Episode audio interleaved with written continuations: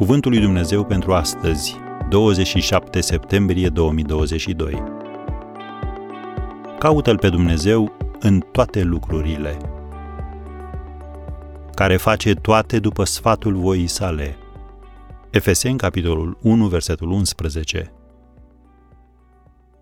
Dumnezeu poate face ca acțiunile nedrepte ale persoanelor din jurul tău să lucreze în favoarea ta. Așa că în loc să cauți pe cine să dai vina, încearcă să vezi mâna lui Dumnezeu la lucru în situația în care te găsești. Iosif, fiul lui Iacov, a descoperit trei lucruri. 1. Când Dumnezeu te vrea într-un palat, nimeni nu te poate ține în închisoare. 2. Viitorul tău nu este în mâinile altora, ci în mâinile lui Dumnezeu. Și 3. Misiunea pe care ți-a dat-o Dumnezeu în viață nu necesită cooperarea sau aprobarea tuturor, ci doar cooperarea unei singure persoane, tu însuți. Frații lui Iosif au reacționat urât pentru că îl disprețuiau. Soția lui Potifar l-a acuzat pe nedrept.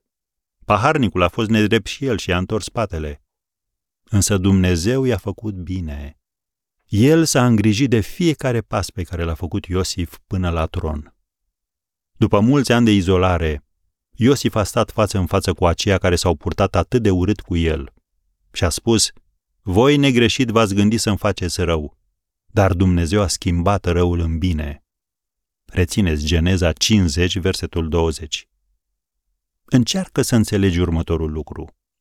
Planurile lui Dumnezeu vor birui întotdeauna planurile oamenilor.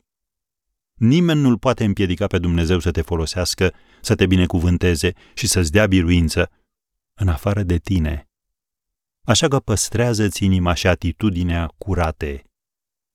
Una dintre versiunile Bibliei în limba engleză, The Message, parafrazează astfel cuvintele apostolului Pavel din Efeseni 1, versetele 11 și 12. Cu mult timp înainte să auzim noi de Hristos, El a pus ochii pe noi și a plănuit pentru noi o viață glorioasă, ca parte a planului de ansamblu pe care îl desfășoară în toate și în toți. Am încheiat citatul. Așadar, mesajul pentru tine azi este acesta. Caută-L pe Dumnezeu în toate lucrurile.